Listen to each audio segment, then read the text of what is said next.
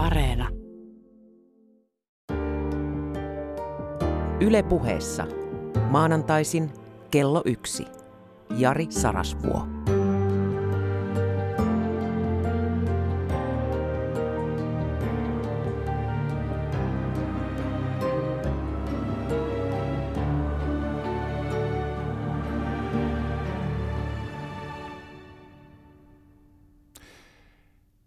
Stanfordin yliopistossa tehtiin mielenkiintoinen koe 26 vuotta sitten.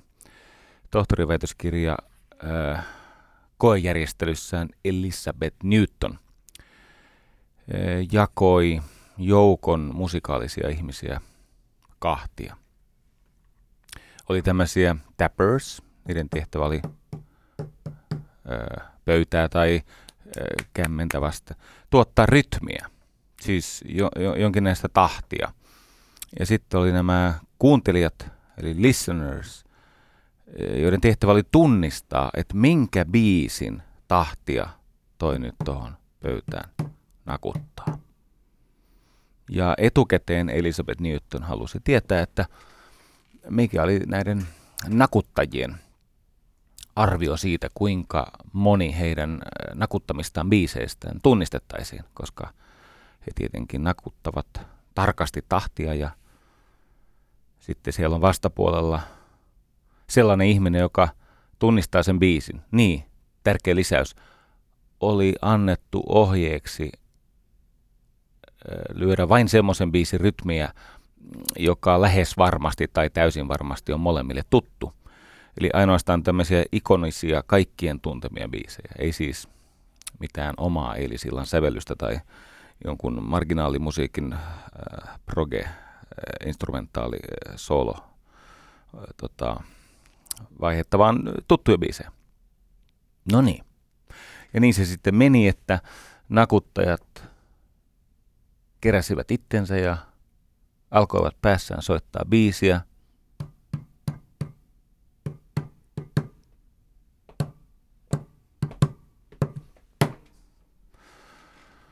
Ja sitten nämä kuuntelijat, heidän tehtävä oli tunnistaa biisi. Ja etukäteen siis 50 prosenttia oli nakuttajien odotus, mutta kun yksi 40 biisistä ilmeisen vahingossa tunnistettiin, niin eli ero oli 20-kertainen siihen, mitä nämä musikaalisesti kyvykkäät ihmiset löi rytmiä ja musikaalisesti kyvykkäät kuuntelijat tunnistivat nyt tulee mielenkiintoinen.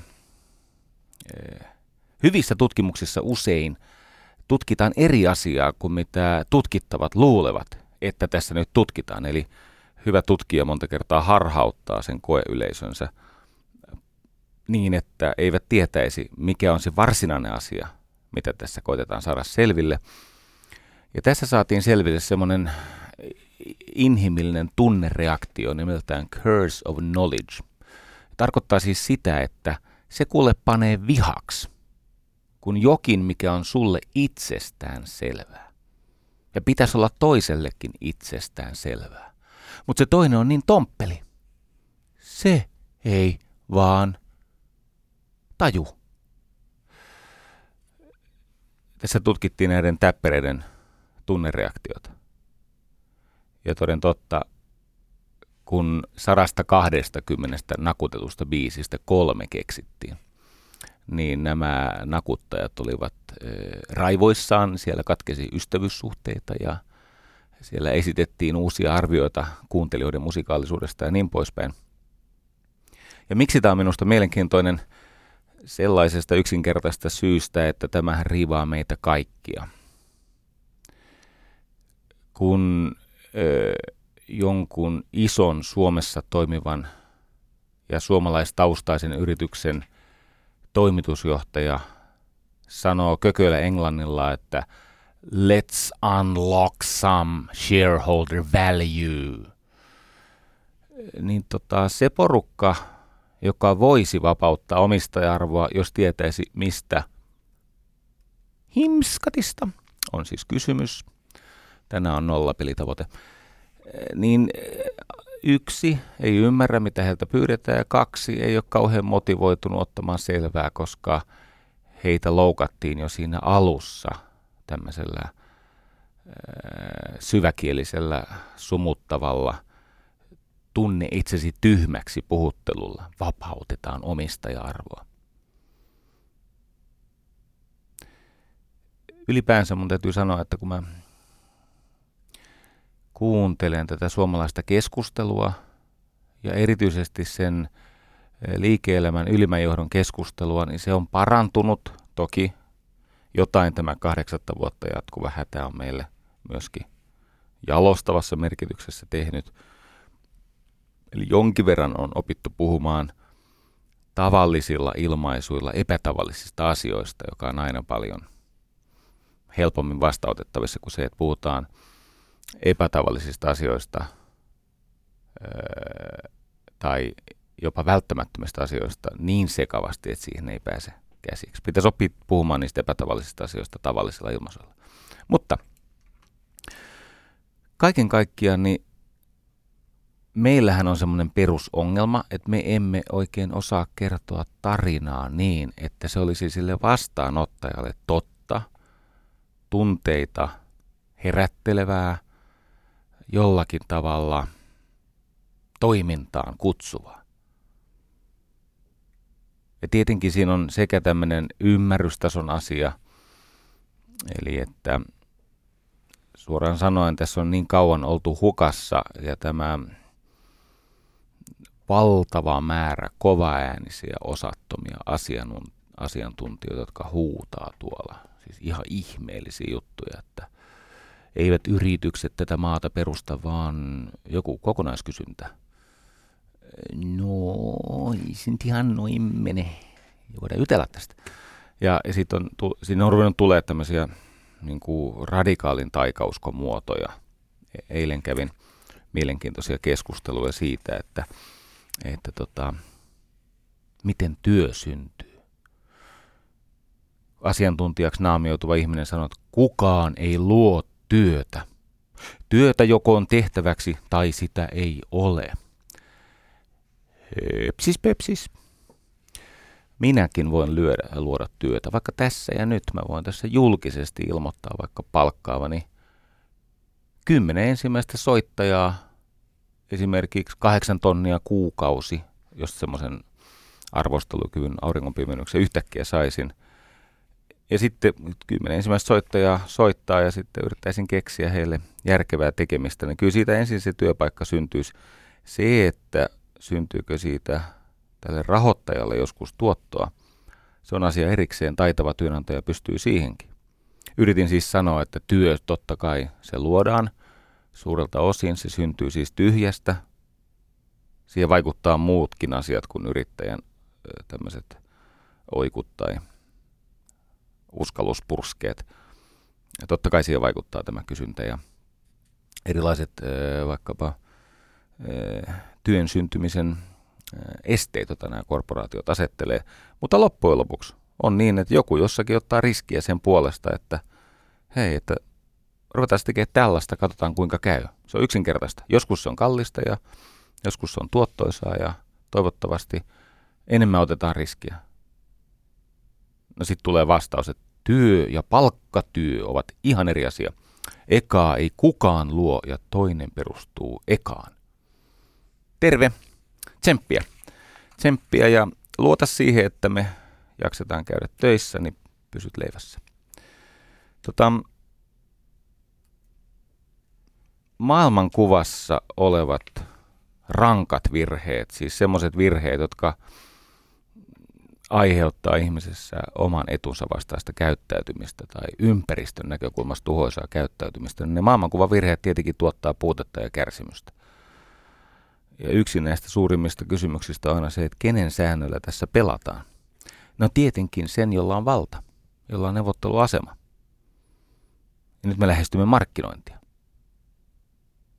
Me suomalaiset jostain syystä, me emme ole koskaan olleet hirveän hyviä luottamaan näkymättömään, siis uskomaan siihen, että tilaisuudet tulevat tulevaisuudesta tähän hetkeen, eivätkä periydy menneisyydestä jo mahoina tähän hetkeen.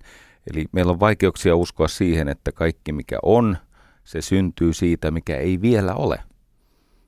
Ja sitten riskin ja työn ja innovaation ja markkinoinnin avulla osa siitä, mikä on näkymätöntä, muuttuu näkyväksi. Ja jos sen ihmeen varassa pystyy työtään jatkamaan, niin tässähän käy hyvin. Me olemme ammattitaitoisia, me olemme ahkeria ja me voimme huonosti. Se silta ammattitaidon ja ahkeruuden, siis siitä ammattitaidosta ja ahkeruudesta menestykseen on nimeltään markkinointi. Mutta silloin pitäisi muuttaa niitä maailmankuvan perusasetuksia. Esimerkiksi suomalainen uskoo enemmän tehokkuuteen kuin tuottavuuteen. Siis meille on tärkeää saada suurempi osa siitä pienestä kakusta, kun tyytyä pienempään osuuteen siitä valtavasti suuremmasta kakusta. Olen lukemattomia kertoja kysynyt yrittäjältä, että kumman valitsisit, jos saisit vapaasti valita 90 prosenttia miljoonasta eurosta vai 9 prosenttia sadasta miljoonasta? No sitten osa tekee sormillaan näitä laskuharjoituksia ja osa sanoo saman tien, tietenkin 9 prosenttia sadasta miljoonasta, koska se on 10 kertaa enemmän kuin 90 prosenttia miljoonasta. Öö, kyllä ne yrittäjät sen oikean vastauksen antaa, mutta katsopas käyttäytymistä. Aina vaan sinnikkäästi. Mieluiten 90 prosenttia miljoonasta. Se on tämmöinen niukkuusmaailmankuva. Siis meille suomalaisille tuloslaskelma on tasetta tärkeämpi. Ruotsalaisille ei. Ja sen takia se valta ja vauraus valuu sinne.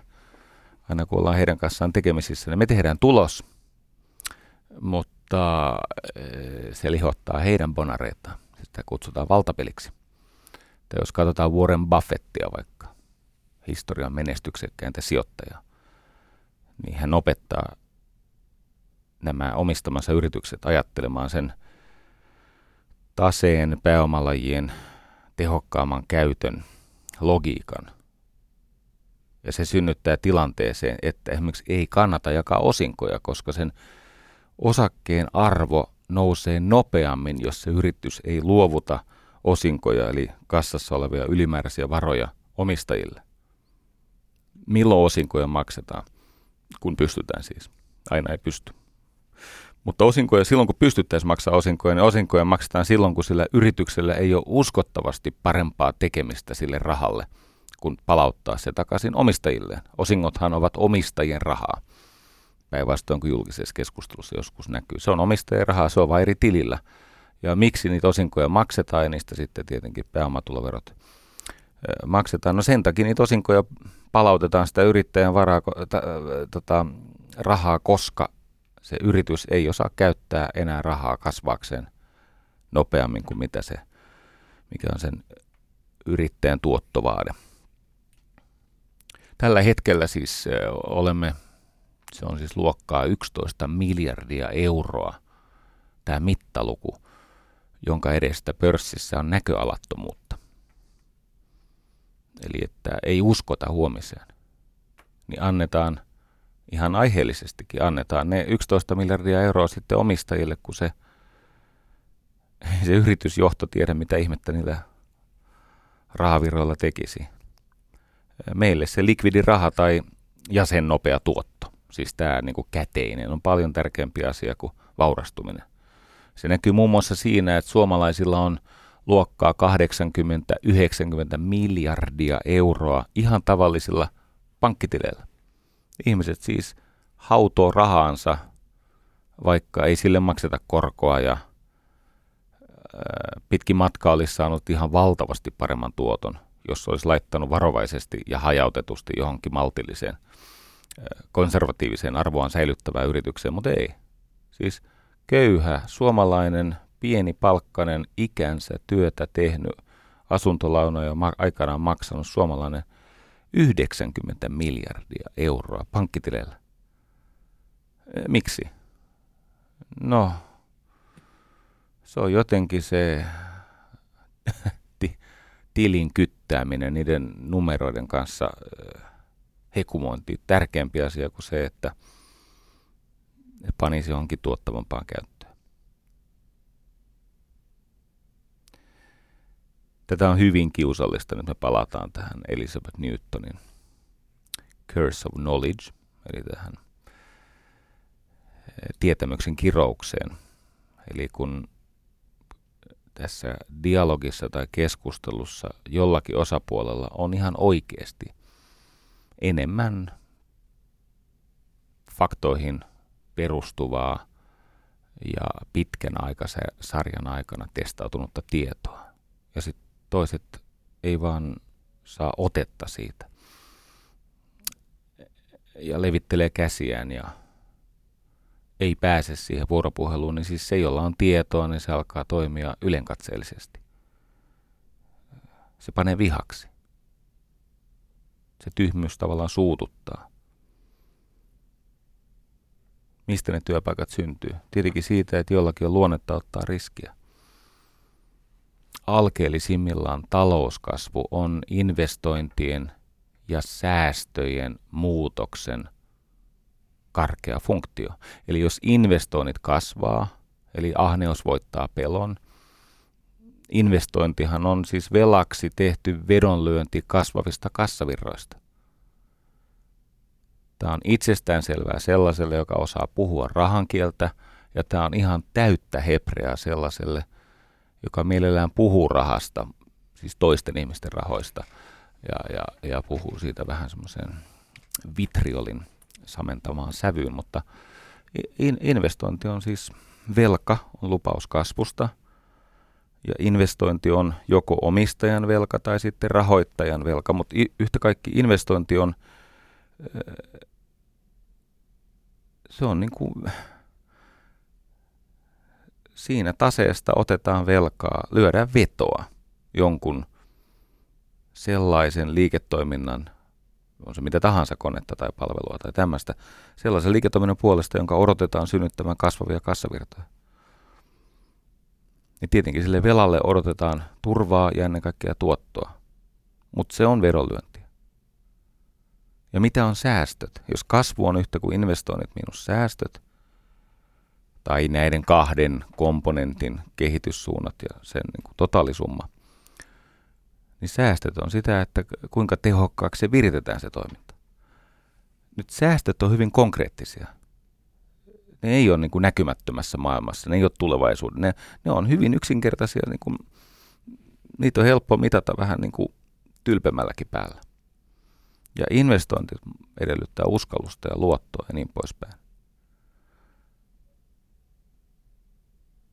Nyt kun asiakkaat on minkä tahansa yrityksen ja sen sidosryhmien, ja se tarkoittaa ne sidosryhmät, siis asianomistajat, on asiakkaita, jotka tietenkin rahoittaa kaiken, ja sitten on sidosryhmiä, jotka osallistuu päätöksentekoon, siihen suureen yhtälöön, mihin asiakkaita pyydetään mukaan. No mitä näitä sidosryhmiä on? Siellä on henkilöstö. Nykymaailmassa, jos loukkaat tarpeeksi henkilöstöä joko moraalisesti tai haavoitat henkilöstön etuja tai, tai äh, ajat sitä konetta niin ohuella henkilöstöresurssilla, että siellä alkaa ihmiset särkyä, niin uskottaa älä, niin ei sille asiakkaalle, asiakkaalle parastaan pysty antamaan. Eli se on yksi sidosryhmä. Niitä on siis henkilöstö, yhteiskunta – jätäpä verot maksamatta, niin sidosryhmä eli asianomistaja nimeltä yhteiskunta, se panee sen pelin poikki.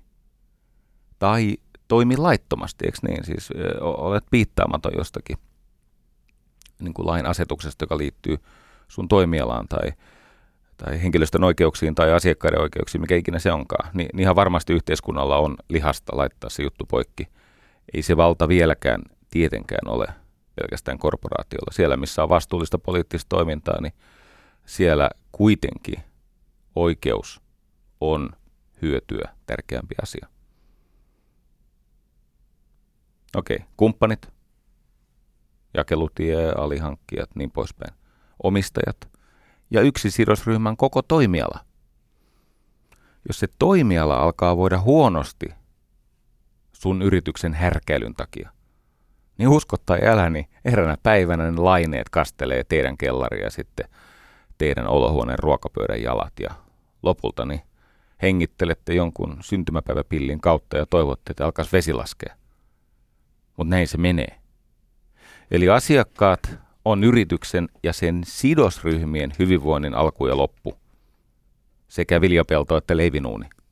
Asiakkaat, nehän, nehän rahoittaa tämän kaiken, henkilöstön ja yhteiskunnan tarpeet ja kumppanien ja omistajien ja toimijoilla ja niin poispäin. Jotta saataisiin lisää asiakkaita, täytyy ottaa riskiä. Ja se riski yhdellä sanalla sanottuna on tietenkin markkinointi.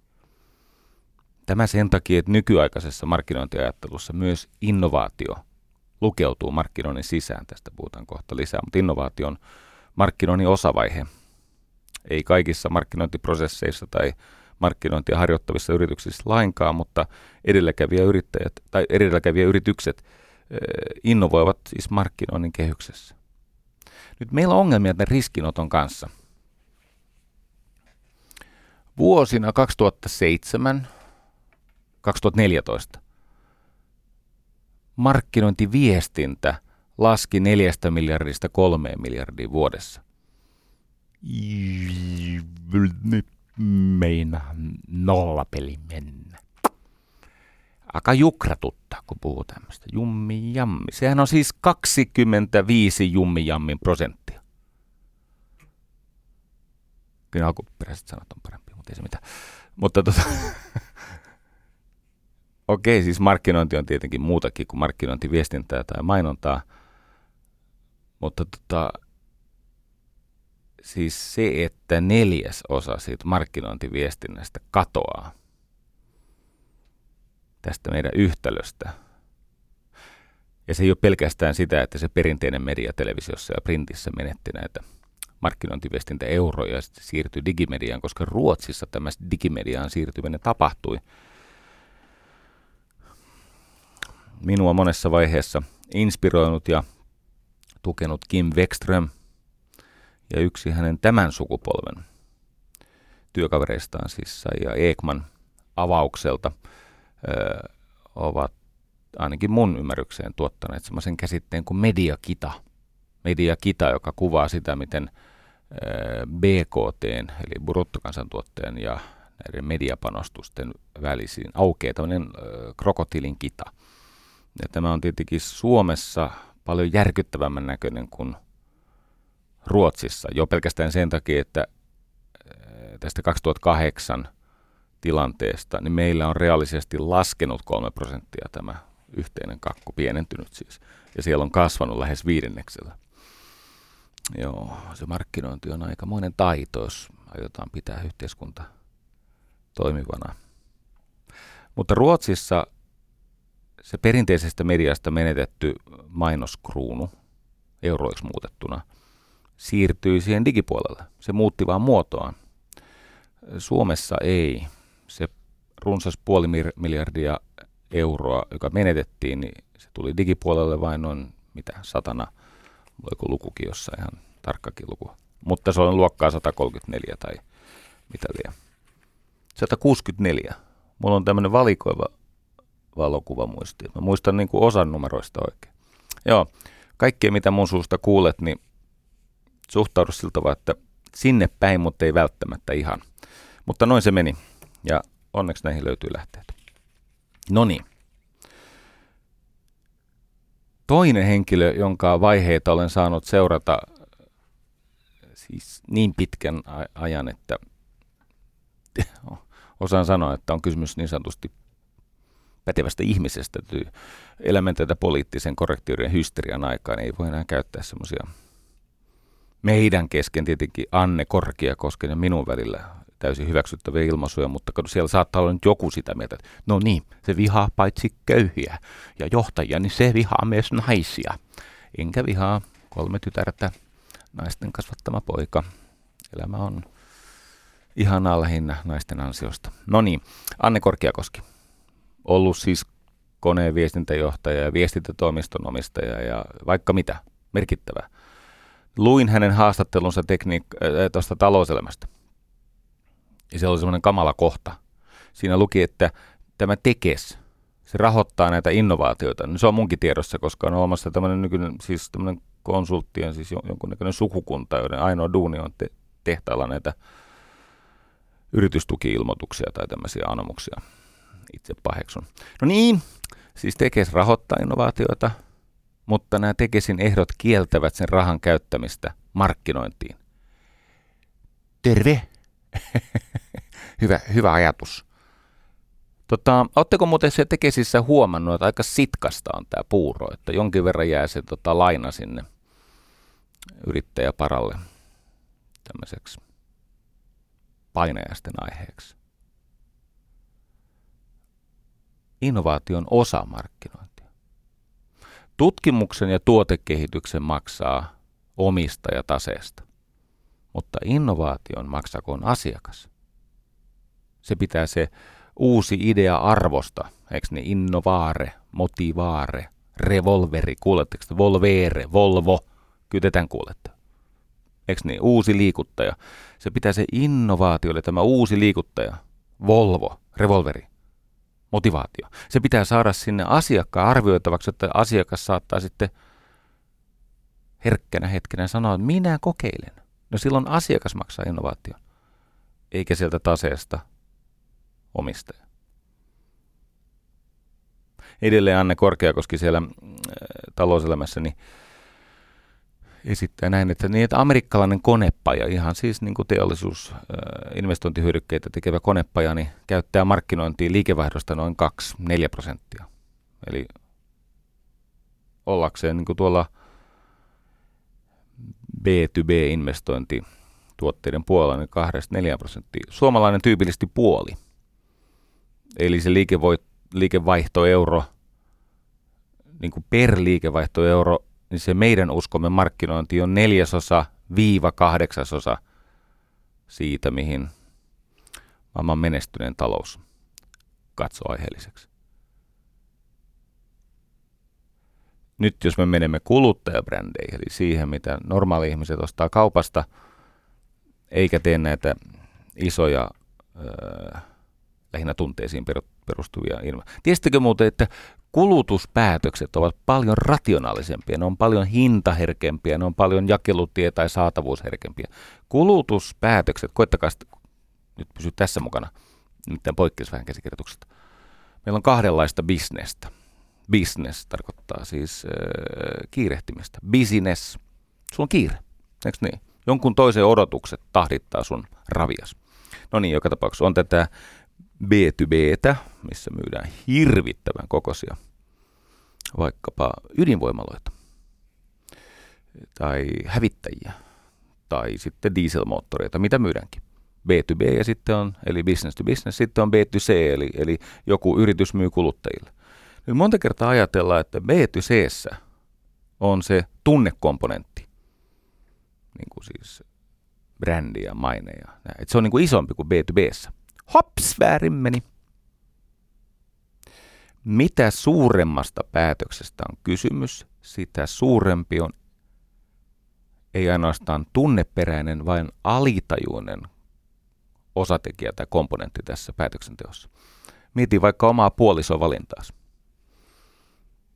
Ja oikeasti, teitkö tällaisen tota, analyysin, tämmöisen niin sanotun sourcing-analyysin, että – menit salaa kihloihin parin kolmen kandidaatin kanssa ja sitten sulla oli tämmöinen ominaisuuslista, jossa oli siis ulkonäkö ja suvun perinnölliset sairaudet, suvun varallisuus ja halukkuus tehdä yksin kotitöitä tai osallistua kotitöihin ja sitten vaikka suus, halukkuus suuseksiin ja ymmärrätkö te, teikö sä tämmöisen, missä niinku, kartoitit näitä ostokriteerejä?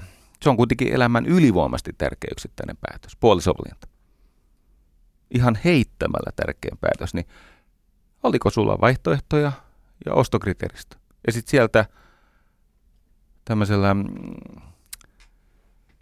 regressiokorjatulla äh, indeksillä 0,71 valitsit sen ihmisen, joka suostuu suuseksi ja tekee yksin kotityöt ja ei perheessä tunnettuja psyykkisiä sairauksia. No niin, anteeksi isot päätökset on epävarmoja, niissä on valtava riski ja niissä on myöskin iso tuotto-odotus, niin ne on emotionaalisia luonteelta.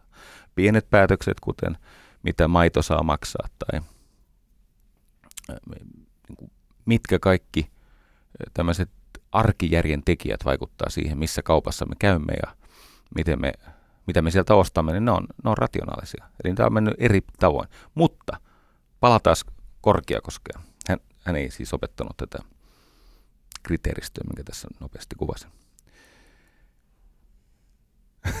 Tekisi mieli jäädä koska mä oon tavannut yhden ihmisen, joka oikeasti teki sellaisen kartan.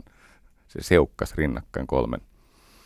Ei mennä tähän, mennään eteenpäin. Kuluttajabrändeissä. Ja kato, kun silloin oli, siis, oli tosi pitkä se ostokriteerilista siellä niin kuin seksielämän puolella. Ja sen olisi halunnut jakaa, mutta kun tuottaja kyllä katsoo lempeästi minua, hän nyökyttää. Siitä huolimatta olen palvelemassa asiallista kuulijaa tänään nollapelipäivänä, niin äh, voi olla, että areenassa repee, mutta näin Yleisradion Tämä on tavalla turvallista, että siellä saattaa olla joku päiväkoti jossa, tai bussi tai mikä lie, jossa kuunnellaan tämmöistä ja ehkä perheen pienimpien korvat altistuvat tälle. Ja ei ole hyvä, että tiedät, mitä kaikkia isän ja äidin päässä pyörii. On hyvä muuten. Ja tiedätkin jo. Ja tota, älä usko setiä. Sedät pelkää. Mä oon yhdessä lauseessa, mä en pääse tästä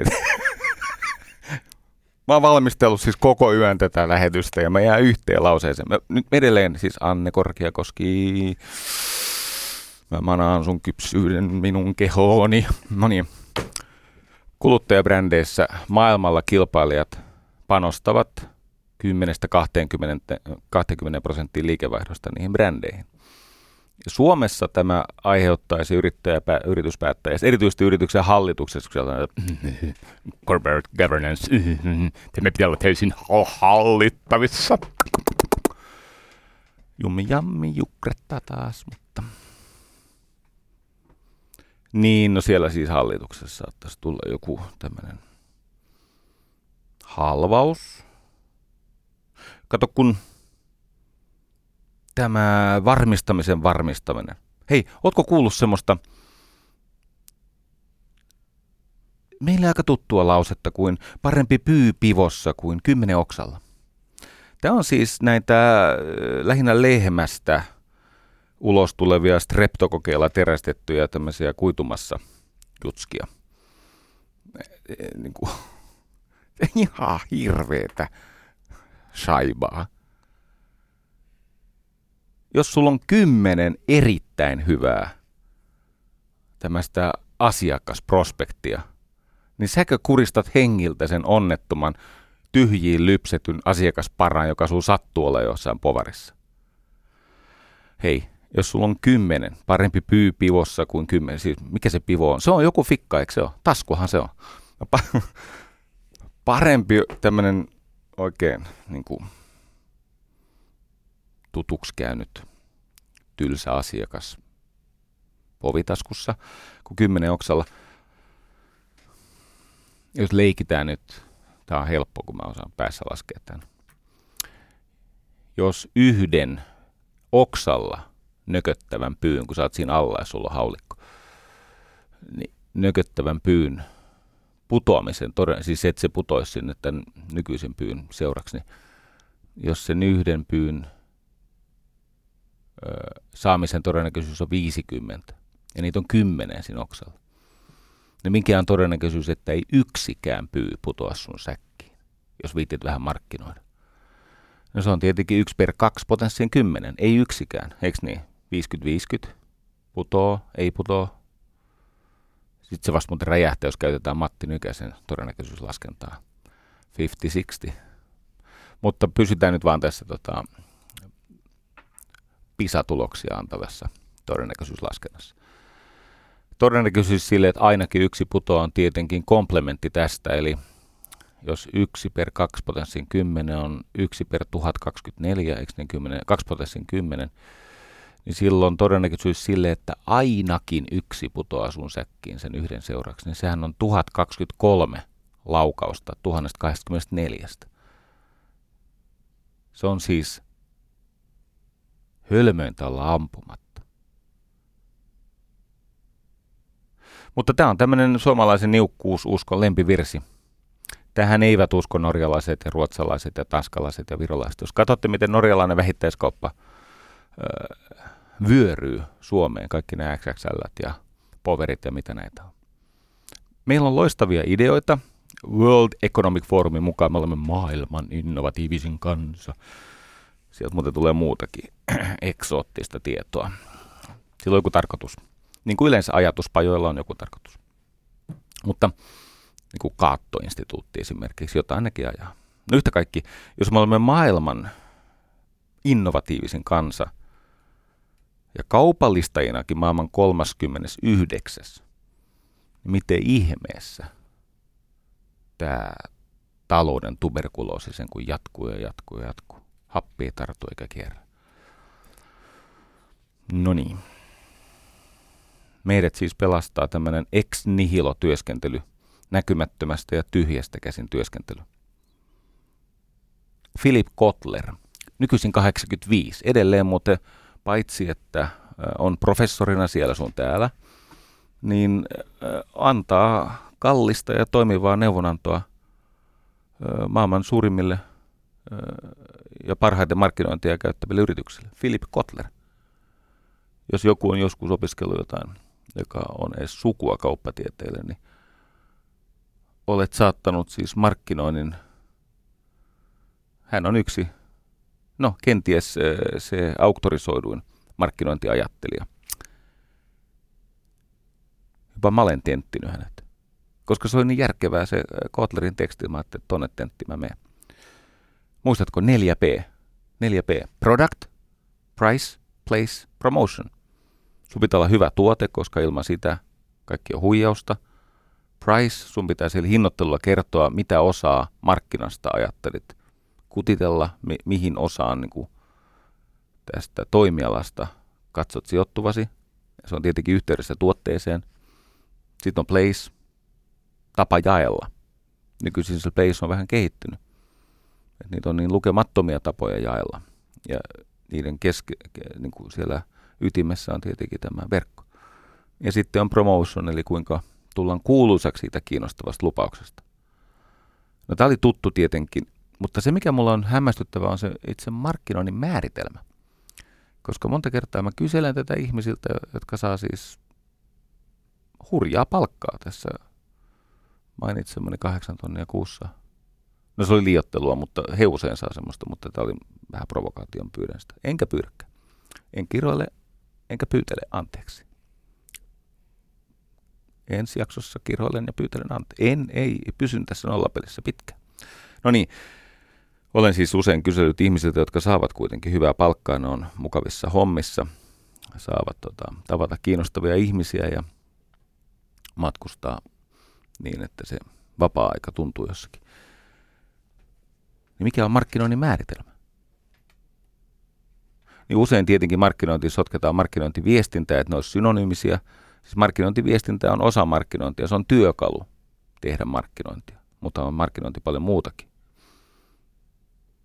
Se Kotlerin suurimmoinen määritelmä meni näin, että markkinointi tutkii markkinoiden tarpeita, eli siis oletetun tai mahdollisen asiakaskunnan tarpeita. Markkinointi tutkii markkinoiden eli, eli asiakaskunnan tarpeita ja toimittaa niihin sopivia ratkaisuja. Nyt tämähän pitää siis sisällään innovaation, sen varhaisen vuoropuhelun, eli ensin nykyaikaisella kielellä on sitä sisältömarkkinointia, ja sitten kun muukalaisista tulee vähän niin kuin pseudoystäviä, ei ne sun oikeasti ystäviä ole, mutta ne käyttäytyy niin kuin ne on sun ystäviä, eikö niin? täytyy muuten muistaa, että silloin kun puhutaan työelämästä ja kaupallisesta elämästä, niin siellä on ihan oikea intressiristiriita, siis omistajilla ja työväellä on aito intressiristiriita, siellä on konflikti. Eli joskus ihmiset luulee, että toi on mun ystävä, kun se on ystävällinen. Ei, hän on vain sivistynyt. Ei hän ole sun ystäväsi. Hän haluaa sulta jotain, mitä sun ei kannattaisi luovuttaa. No yhtä kaikki, tämähän menee siis nykyisin näin että ensin on se sisältömarkkinointi, eli että muukalaisista tehdään pseudoystäviä. Ja sitten on suhdemarkkinointi, eli jalostetaan nämä sun ystäväksi luomat ihmiset asiakkaiksi, jolloin sen asiakkaan saaman diilin pitää olla hänen näkökulmastaan asymmetrisen hyvä. Se pitää olla siis epäreilun hyvä. Muussa tapauksessa hän valitsee kilpailijan tai ei tee mitään. Eli tämä Kotlerin markkinointi tutkii markkinoiden tarpeita ja toimittaa niihin sopivia ratkaisuja. Pitää siis asiakkaan näkökulmasta ja yrityksen henkilöstön näkökulmasta pitää sisällään lähes kaiken, mitä siellä tehdään.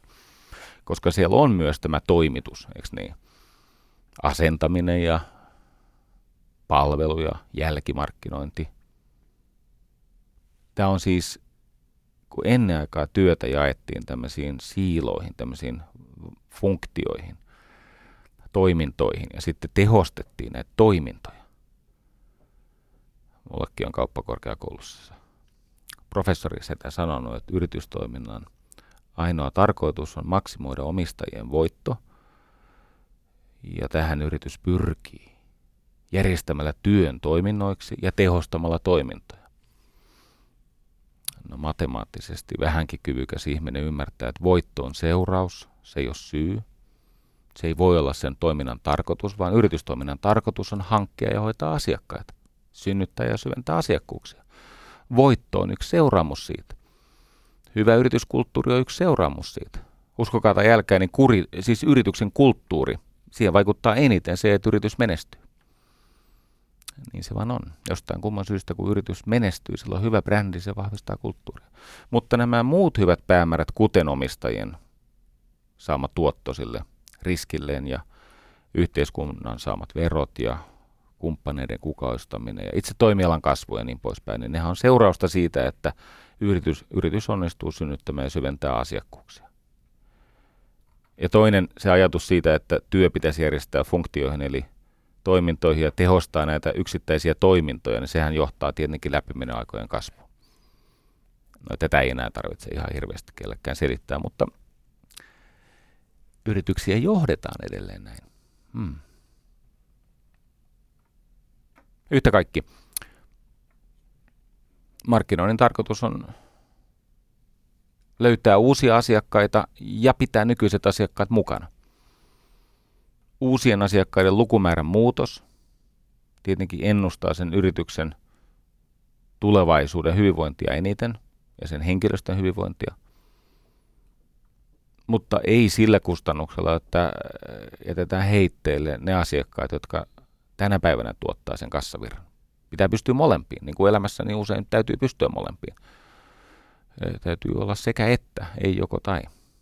Usein kun mä sanon, että yrityksen arvon tärkeimpiä ajureita on uusien asiakkaiden lukumäärän muutos. Totta kai tämmöinen lause pelkistetty, vaikka tämä on pelkistetty, niin se sisältää varauksia. Ei uusia asiakkaita ihan millä tahansa kustannuksella, vaikka omistajat tai sijoittajat olisikin pitkämielisiä. Mutta kun monta kertaa sanot, aha, aha, se tarkoitat, että vanhoilla asiakkailla ei ole mitään väliä. En tarkoittanut. Elämä on täynnä tämmöisiä ristiriitaisia velvollisuuksia, joista kypsä ihminen kykenee kompromissien kautta pääsemään eteenpäin. Aikoinaan ihailemani Ami Hasan sanoi minulle, että markkinoinnin täytyy pystyä luomaan. Siis markkino, markkinoinnin tehtävä on luoda tiedonomainen tunne siitä, miksi Ford Escort on parempi auto kuin Opel Vectra.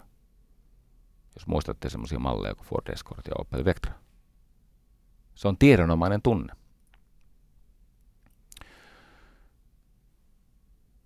Niin Suomessa on tämä epäluottamus tunnetason asioihin – niin kauan kuin mä muistan, niitä on kutsuttu pehmeiksi asioiksi. Ja, ja tota, on esitetty epäilyjä, että ei, ei maailma näiden niin kuin, irrationaalisten asioiden ympärillä tanssi. Kyllä, mutta tanssi. Maailma on lähtökohtaisesti ja syvästi irrationaalinen paikka, kaoottinen paikka, jossa sitten koitetaan rationaalisesti eri konstein vähän pitää tätä kasassa.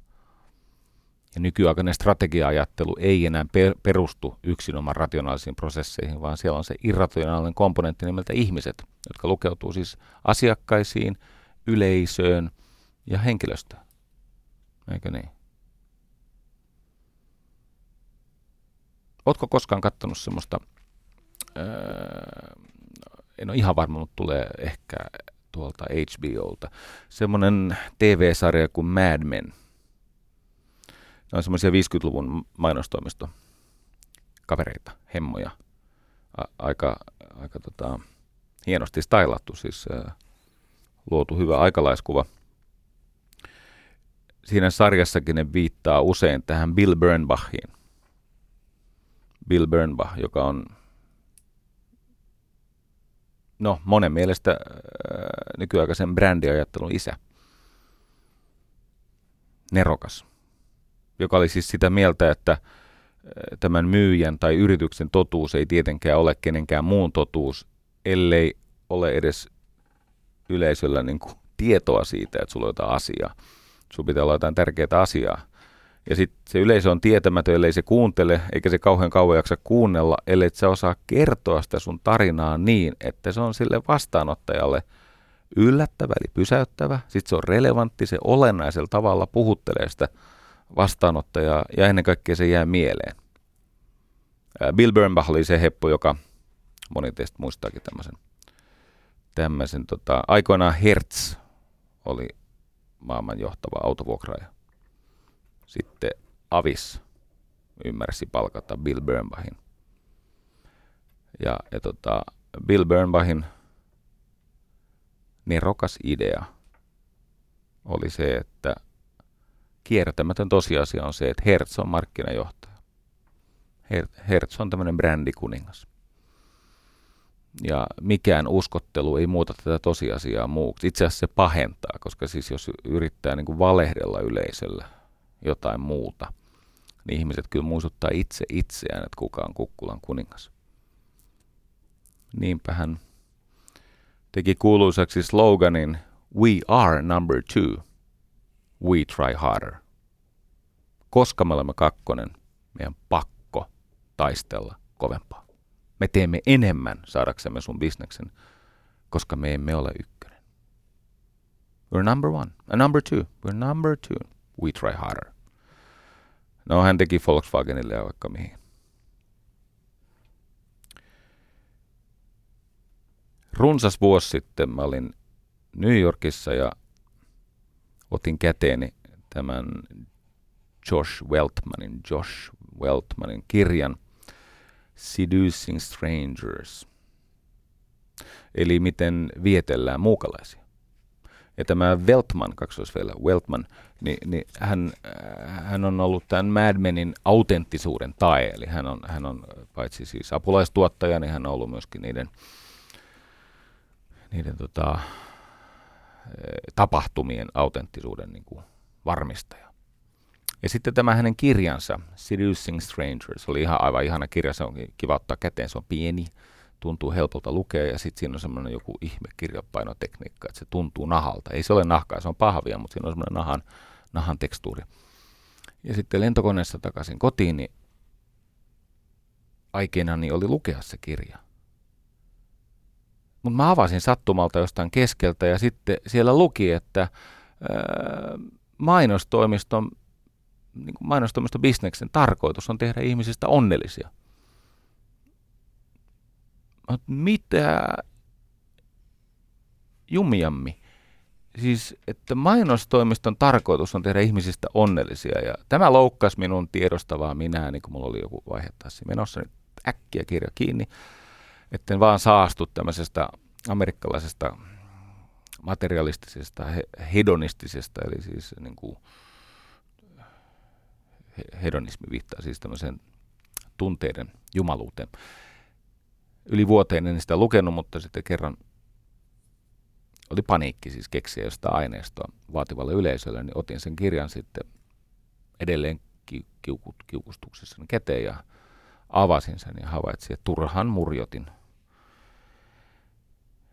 Ajatus ei ole siis tämmöisestä, siis siinä on kysymys tämmöisestä moraalisfilosofisesta, moraalifilosofisesta, tämmöisestä eettisestä onnellisuuden hähmäisestä käsitteestä, vaan siinä on kysymys siitä, että ihminen pyrkii valinnoillaan helpottaa, helpottamaan sitä omaa tilaansa. Ihminen pyrkii pois ahdingosta kohti helpotusta, hän pyrkii pois tuskasta kohti jonkinasteista nautintoa ja tämmöinen ohikiitävä hetki niin on se hetki, missä ihminen kokee sitä, mikä niin kuin provosoivasti hän oli nimennyt, nimennyt siis käsit, tai nimellä happiness.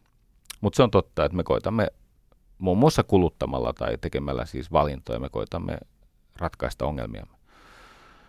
Mutta sitten siellä luki kiinnostavasti, että onnellisuus on seurausta siitä, että odotukset täytetään tai ylitetään tämän ihmisen kokemuksessa. Eli siellä oli tämä odotukset, englanniksi tietenkin expectations, ja sitten on tämä experience, eli kokemus. Niin sen kokemuksen täytyy joko yltää odotusten tasolle tai ihanteellisesti mennä sen yli.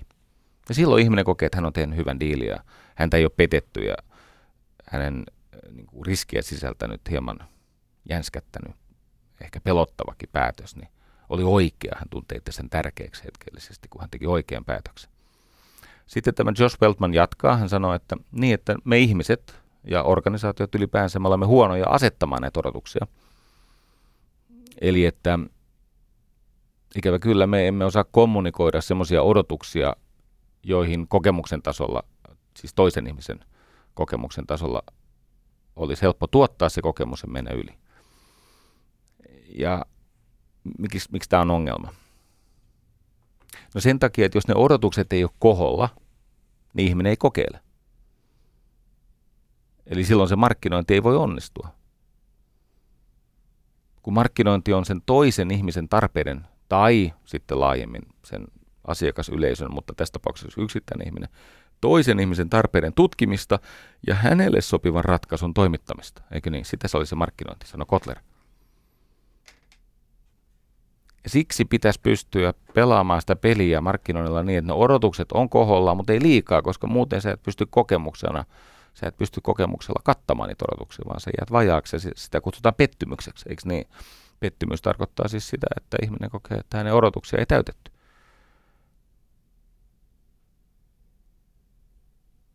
No, jos hänellä on riittävästi näitä positiivisia odotuksia ja teillä tämä, tai sillä yrityksellä, kuka tahansa se onkaan, on tämä toimittamisen kyky, siis palvelun kyky, johon liittyy tuote ja tietenkin jakelutie ja kaikki, mikä siinä on mukana. Niin, niin tota, jos nämä saadaan osumaan, niin sitten käy hyvin. Niin kuin kaikkien asianosasten kannalta. Syntyy verotuloja ja työtä ja onnistumisen kokemuksia ja omistajille mahdollisuus tuottoon ja tälle asiakkaalle vastinetta rahalle. Mutta jos ei ole markkinointi, ei ole odotuksia, kun ei ole odotuksia, ei ole odotusten täyttymistä ja ylittymistä, jolloin ei ole kauppaa eikä niin muodon siis onnellisuutta. Ja kyllä se näin on, että jos ei tuu sitä kaukana, kun hyvinvointi syntyy vaihdannasta eikä itse työstä. Se on se vaihdanta, joka on ihmiskunnan suuri tarina. Edellyttää luottamusta, koska luottamus on se resurssi, mikä on aina niukin. Ei se pelkkä puurtaminen ja, ja puskeminen ja näkyvien asioiden päivästä toiseen rutiininomainen ö, tilanneohjauksessa tekeminen, se ei meitä pelasta, kun me tarvitsemme sitä vaihdantaa, missä on lisäarvoa.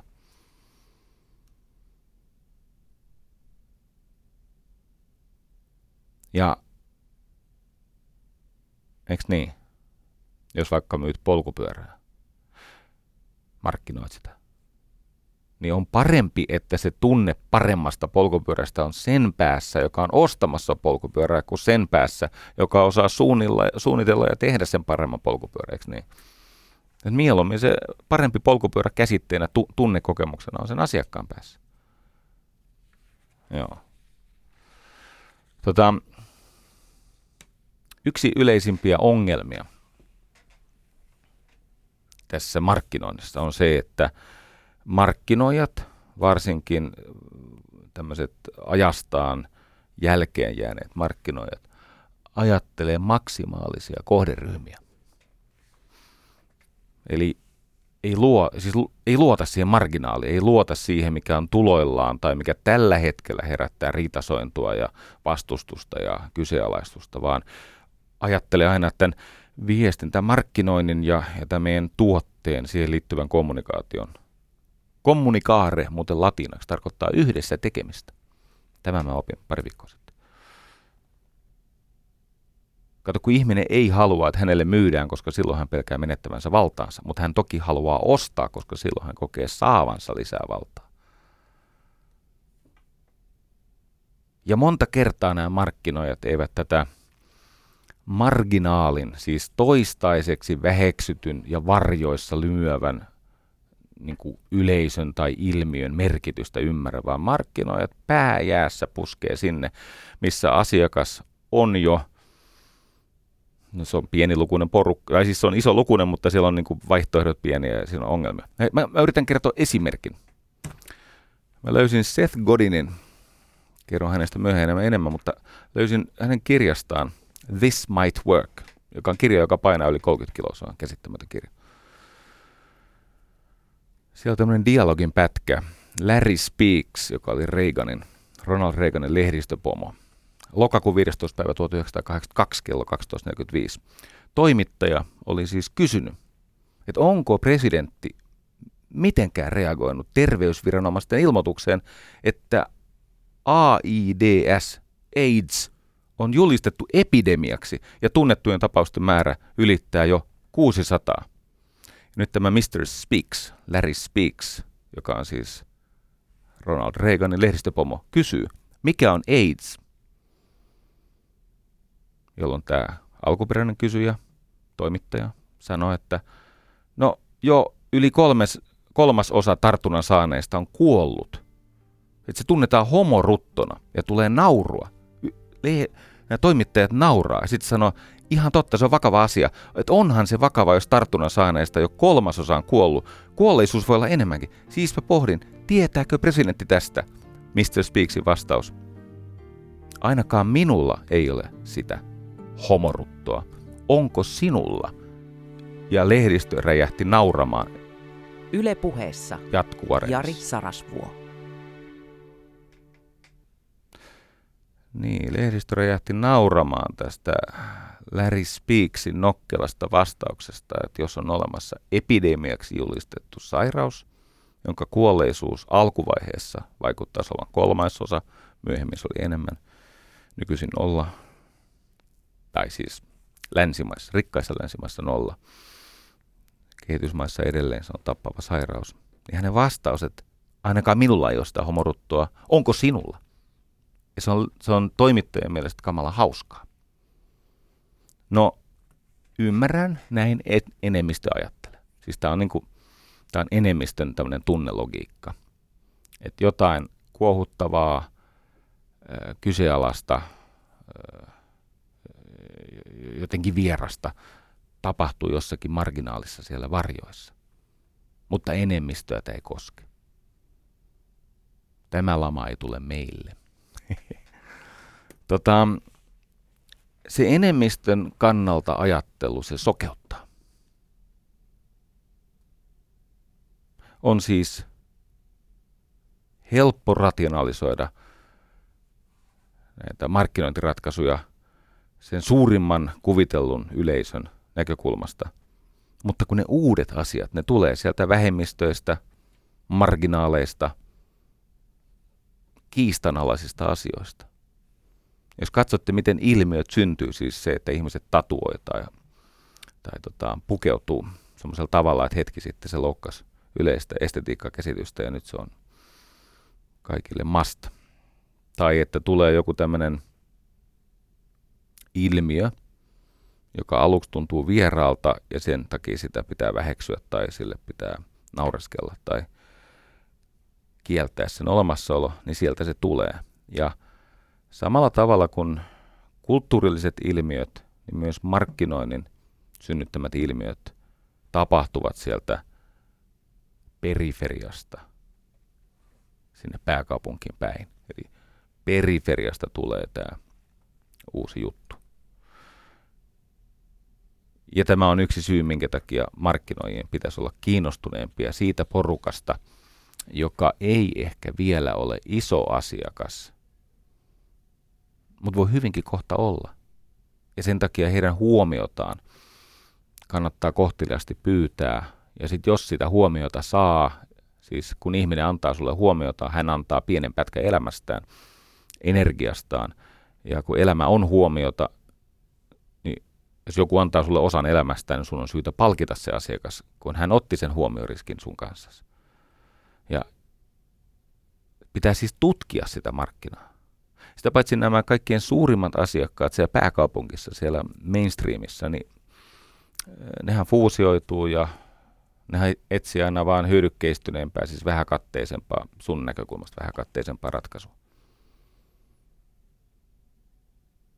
Tässä on tämmöinen kummallinen juttu, kun lähes aina yrityksissä on semmoinen ongelma, että asiakkaita aliarvostetaan, eli asiakkaan arvoa arvioida alakanttiin, ja näitä prospekteja, eli uusia asiakasehdokkaita, niitä kohdellaan niin kuin ne olisi samanlaisia kaikki.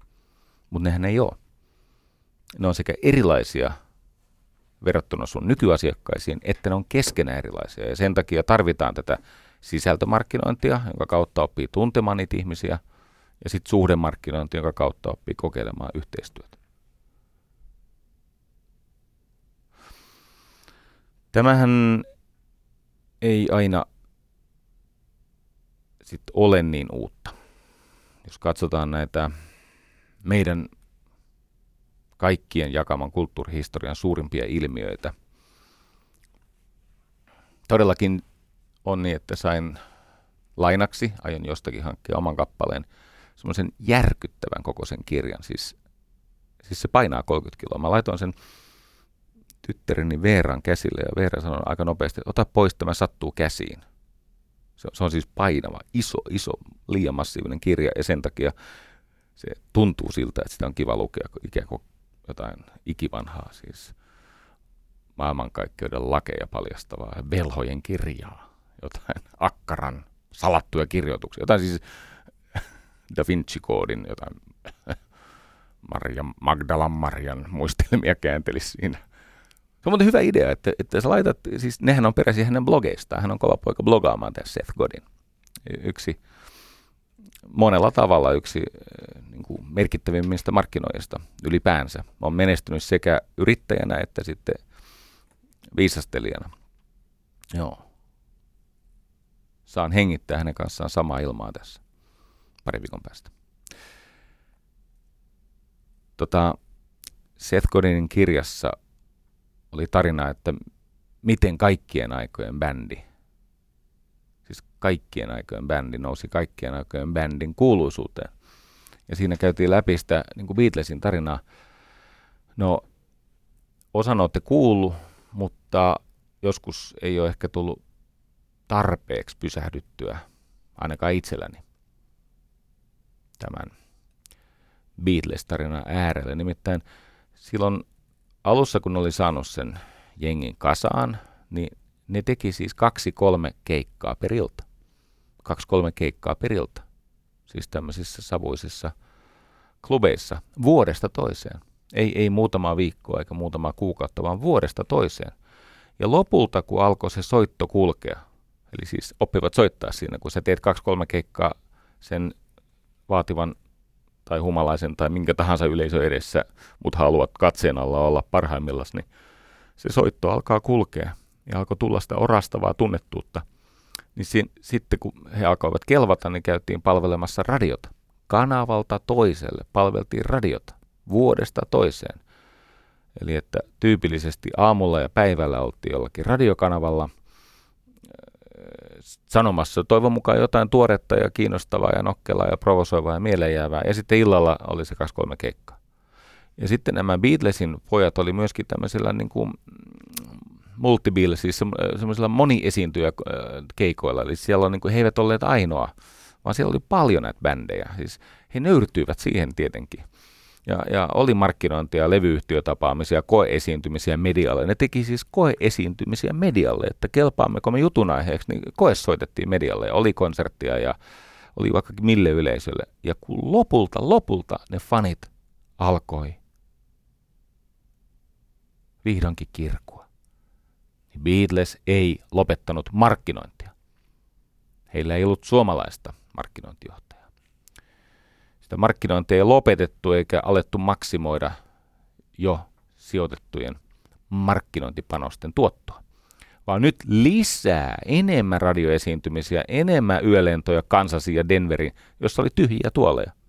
Ne lenteli siis hujan hajan pitki Yhdysvaltoja ja, ja Eurooppaa, eikä, eikä sinne aina ollut niin kuin onnistuttu myymään mitään. Ja siellä ne soitti joskus vähän kaikuville saleille. Ne kun oltiin isoja ilmiöitä, lisättiin vielä panoksia, leffaa ja perukan, perukin tekijä. Kaiken maa Ed Sullivan showta. Se oli muuten ehkä historian puisevin TV-esiintyjä. Hän on muuten todennäköisesti jotain sukua. No niin, yhtä kaikki.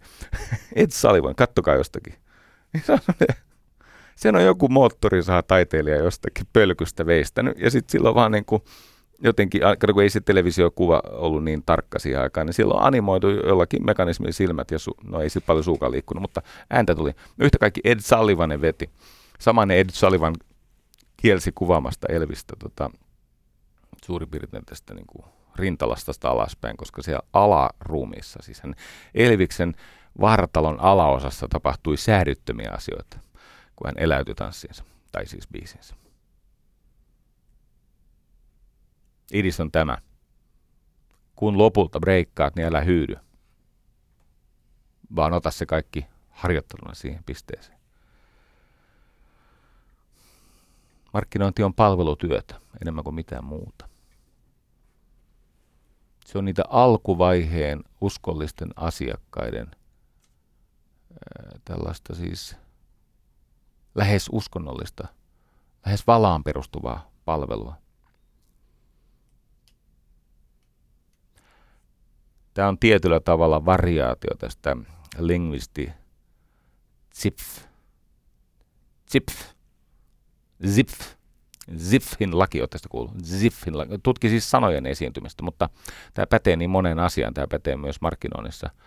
Eli se ajatus Ziffin laki, eli, eli, eli lähes missä tahansa kategoriassa, niin sen kategoria tarkoittaa siis jonkun toimialan lohkoa tai tämmöistä, jos katsotaan oikein niin kuin isoja markkinoita niin sen kategorian numero ykkönen tyypillisesti myy yli sata kertaa enemmän kuin se sadas saman kategorian ranking. Eli sitten kun lopulta pääsee siihen sieltä marginaalista tähän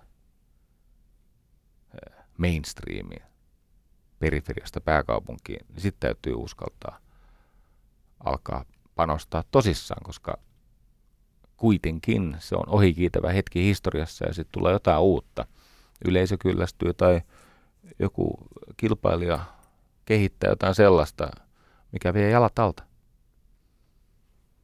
Eli ensin on tärkeää, että oppii varmistamaan sen, että näkee maailman samalla tavalla kuin maailma näkee sinut. Eli siis sä oot todella läheisessä kosketuksessa niiden kanssa, jotka sitä sun tuotetta käyttää. Suomessa kun on rakkautta alihankintaan ja välimiehiin ja tukkuportaisiin ja dealereihin ja muihin, niin on paljon tämmöisiä, jotka tekee siis todella hyviä tuotteita, mutta niillä ei ole kontaktia siihen loppukäyttäjään. Jos ei sulla ole kontaktia loppukäyttäjään, niin kai sä sen ymmärrät, että dealerin kannustimet, dealerin intressit on ihan eri kuin loppukäyttäjän. Ja sen takia pitää tehdä kaikkeensa, että pääsee mahdollisimman lähes loppukäyttäjään. Ja sen jälkeen, kun se onnistuu, niin täytyy luoda seuraavassa vaiheessa – tarinoita ja sitten kokemuksia tukemaan näitä tarinoita niin, että odotukset kokemusten tasolla katettaisiin, jotka sitten mullistaa maailmaa, sen toimintaa ja totuuksia. Monta kertaa me, mehän sinnikkäästi jostain syystä luulemme, että ihmiset maksaa siitä, mitä ne ostaa, mutta se ei pidä paikkaansa. Tosiasiassa ihmiset eivät maksa siitä, ehkä on parempi, että mä ensin sanon lähteen, niin voitte uskoakin. Tuo Christian Grönruus on, on siis tota, palvelumarkkinoinnin proffa tuolla Hankkenilla.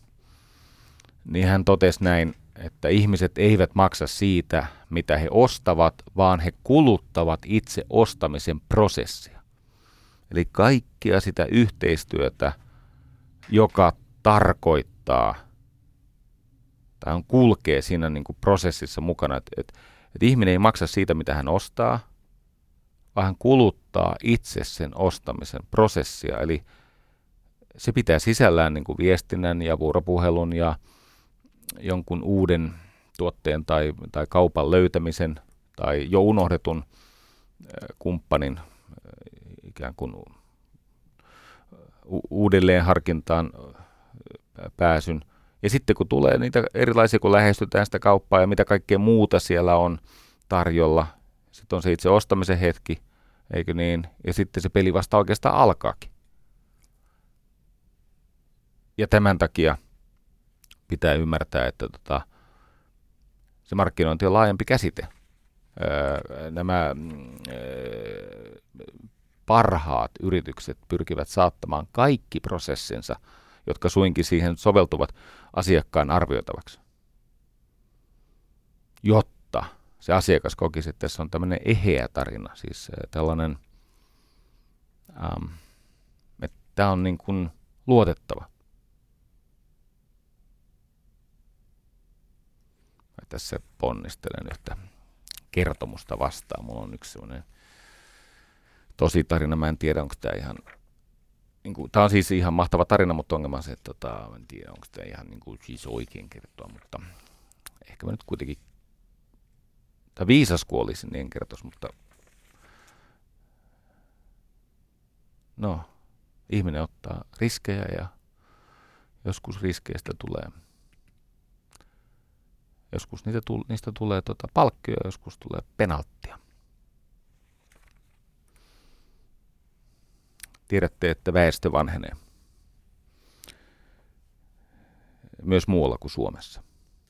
Ja jossakin vaiheessa, jos emme kuole odottamatta aikaisemmin, niin voi hyvin olla, että me saamme tämmöisen tota, aikuiseen pissahätään tarkoitetun kroonikkovaipan. Eikö niin? Koska voi olla, että jossakin vaiheessa meitä ei ehditä toimittaa vessaan tarpeeksi nopeasti. Ja, tai siinä on erilaisia syitä, minkä takia täytyy sitten laskea sinne vaippaan. Ja nythän on niin, että tässä on tullut kaiken näköisiä valmennuksia tehtyä ja itse olen oppinut semmoisia asioita, että mitä tulee markkinointiin – niin ihminen uskoo eniten omaa kokemustaan, mutta jos se ei ole mahdollista tuottaa sille ostajalle sitä kokemusta, niin ihminen uskoo toiseksi eniten kollegansa tai ylipäänsä vilpittömältä tuntuvan ihmisen kokemusta. Eli meille, kun maailma täyttyy kohinasta, niin meille on todella tärkeää luottaa niihin kohtaamisiin. Kun se luottamus on se yhä niukemmaksi käy. Mitä enemmän on tarjontaa, niin sitä vähemmän on sitten luottamusta ja uskottavuutta. Niin me haluamme kuitenkin luottaa johonkin. Niin oli tämmöinen siis valmennus, jossa oli Suomi, edustettuna siis Suomen jälleenmyynti, ja sitten oli Baltian maat, Viro, Latvia, Liettua.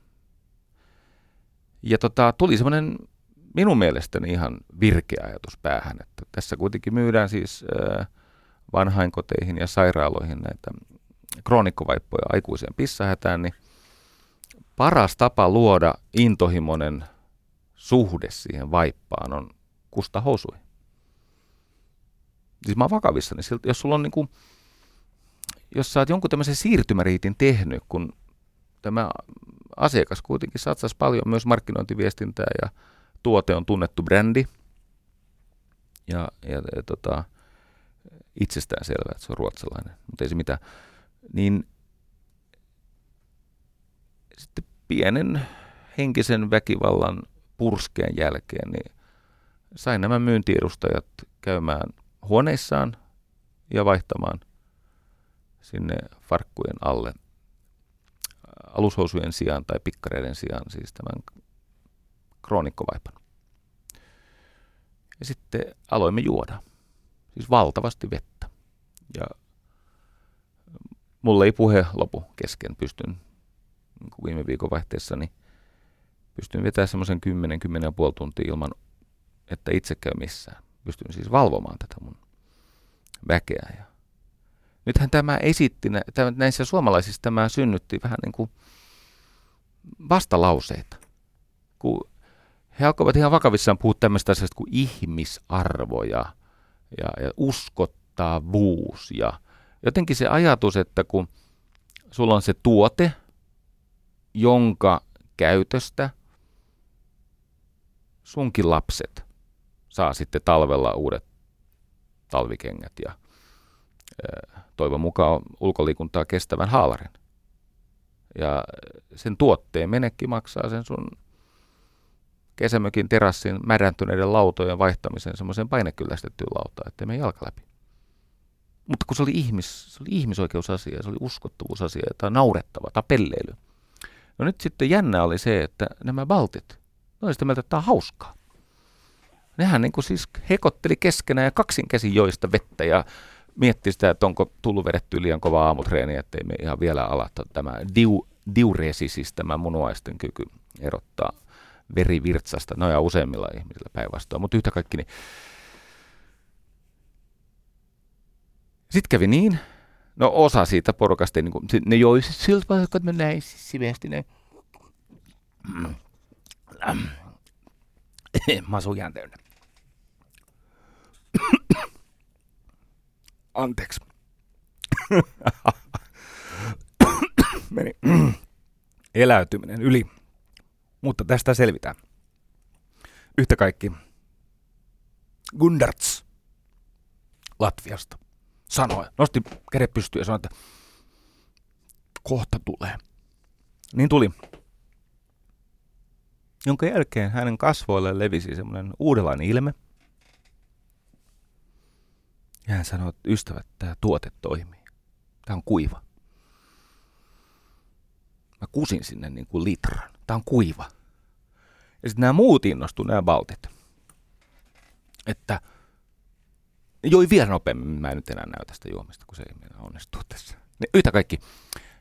Ja niinhän siinä kävi, että tota, siellä Viron poika ja Liettuan poika, niin ne, ne sai omakohtaisen kokemuksen siitä, että se kroonikkovaippa vaikka se on siis kalliimpi kuin markkinoiden se hyödykkeistynyt huonompi tuote, niin sitten täällä on paremmat selluloosat. Ne oli aivan innoissaan. Aluksi se oli leikkiä ja pelleilyä, mutta se kääntyi siis tämän tavallaan tämän tota, lanseeraus- ja markkinointioperaation semmoiseksi uskon vahvistukseksi. Ja sitten tietenkin, kun siellä oli osa näistä suomalaisista, että – Tätä on, nyt, eikö tämä ole jo nähty, e, e, eikö voi käydä vessassa. Niin yksi niistä virolaisista sanoi, että älä poro poraa. Kun me ollaan niin kyllästytty tuohon poraamiseen. Älä poraa. Ja musta se oli hyvä neuvo. Älä poraa. Laske alles. Ei se ole niin kauheata. Et sä siinä ihmisyyttäs menetä. No niin, yhtä kaikki. Kului aikaa. ja katsottiin myyntituloksia. Ylivoimasti parhaat tulokset tuli niiltä, jotka uskoivat ja olivat innostuneita sen tuotteen lupauksesta loppukäyttäjälle. Ja heikoimmat tulokset tuli niiltä, joiden mielestä virtsaaminen on aktiiviässä ihmisoikeusrikos ja sitten kroonikkona se on jotenkin häpeällistä tai jotain, en tiedä. Ja mä olen tätä pitänyt siis sydämessäni semmoisena muistutuksena siitä, että hyvä markkinointi on kokemuksellista. Ja siinä nämä kriittiset hetket, ne pitää oikeasti uskaltaa ajaa läpi, koska ne tarinat syntyy siitä, että ne on totta, eivät aina jokaiselta faktamurultaan, mutta ne on autenttisia, ne on tavallaan niin kuin eheitä, niin kuin englanninkielen sana integrity – sehän tarkoittaa tämmöistä eheyttä, niin kuin vaikka laivan tai lentokoneen tämä runko, tämä integrity of the hull, siis mä en tiedä osaanko mä selittää. Ja, ja samalla tavalla suuret tarinat, ne on tämmöisiä hologrammeja. Ne on siis semmoisia, että tarinan jokainen vaihe pitää olennaisen osan siitä kokonaisuudesta itsessään. Siis semmoinen hologrammi, että, että sen jokaisessa osasessa, niin kuin DNAssa tai... Niin, no DNA on hyvä esimerkki, että siellä on kaikki informaatio siitä kokonaisuudesta. Että jos sulla on vaikka hieno ravintola, eikö niin? No, hieno ravintola, hieno lokaatio, hieno paikka, ja sitten siellä on ehkä hieno sisustus, ja siellä on hieno meny, sitten siellä on myöskin hieno palvelu, ja siitä seuraa hienot muistot. Ja silloin se toimii. Joo. Että tämä on kivaa. Tämä on hienoa, mutta nyt on semmoinen hetki, että on viisaampi alkaa ajaa tätä alas – toivoisin, että mm, talouselämän jo eläkkeelle päässyt Esko Rantanen, joka kirjoitti tässä kulmavuoden alussa suunnattoman, koskettavan ja hyvän ja provosoivan tota, tämmöisen esseen otsikolla Ihmisvihaajien maa, jossa hän käy läpi niitä faktoja, miten me olemme luopuneet siis tämmöisestä työtä ja asiakkuuksia synnyttävästä industrialismista. Ja me olemme taantuneet tämmöiseen finanssikapitalismiin, joka ei enää luo työtä ja asiakkuuksia, se luo vain tuottoja. Ja, ja se on iso ongelma. Nämä, jotka kritisoivat tätä nykymenoa, niin he kritisoivat ihan syystä. Sitten hän vertaa meitä Norjaan ja Ruotsiin, ja, ja sehän on siis totta, että ruotsalaiset osaa tehdä mitä arkisimmista asioista brändejä. Saha, moottorisaha, ne on fantastisia ruotsalaisia brändejä, retkikeitin. Tai tiesitkö, tiedät semmoisen jakoavaimen kuin Bakko, B-A-C-H. Niin, ba- bakko, se, siis monissa maissa se sana bakko on synonyymi siis jakoavaimelle, eikö niin? Samalla tavalla kuin joskus vaikka Xerox on ollut tarkoittanut kopiointia jossakin maissa. Ei enää Suomessa, mutta edelleen ehkä jossakin. Ja tämä Esko Rantanen toteaa, että tota, tämä ihmisvihaajien maa ei ole koskaan osannut valmistaa eikä varsinkaan markkinoida ihmisläheisiä tuotteita. Ja sitten hän muistuttaa meitä, että miksi se ruotsalainen palveluosaaminen on niin ikivanha perua. Keskiajalla Ruotsi kuului katolisen uskon valtapiiriin San Diego di Compostellan matkustaville pyhivaeltajille. Ne oli ruotsalaiset, jotka perusti majataloja sinne Kölniin 1300-luvulla. Eli se ajatus on se, että kattokaa, vaikka me, vaikka me siis tehtäisiin työtä ilman palkkaa, niin me emme saa sitä Ruotsin kilpailukykyä kiinni, jos me emme ala markkinoida. Tämä on aika helposti siis luvuista laskettavissa.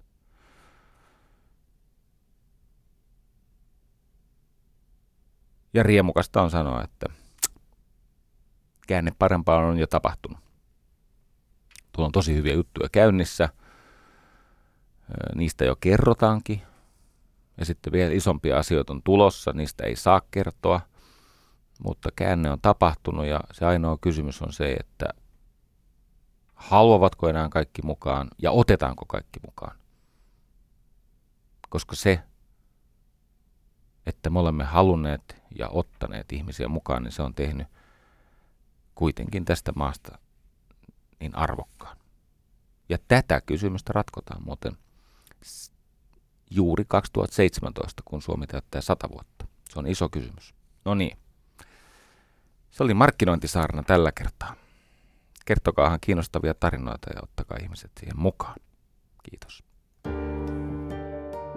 Yle puheessa. Maanantaisin kello yksi. Jari Sarasvuo.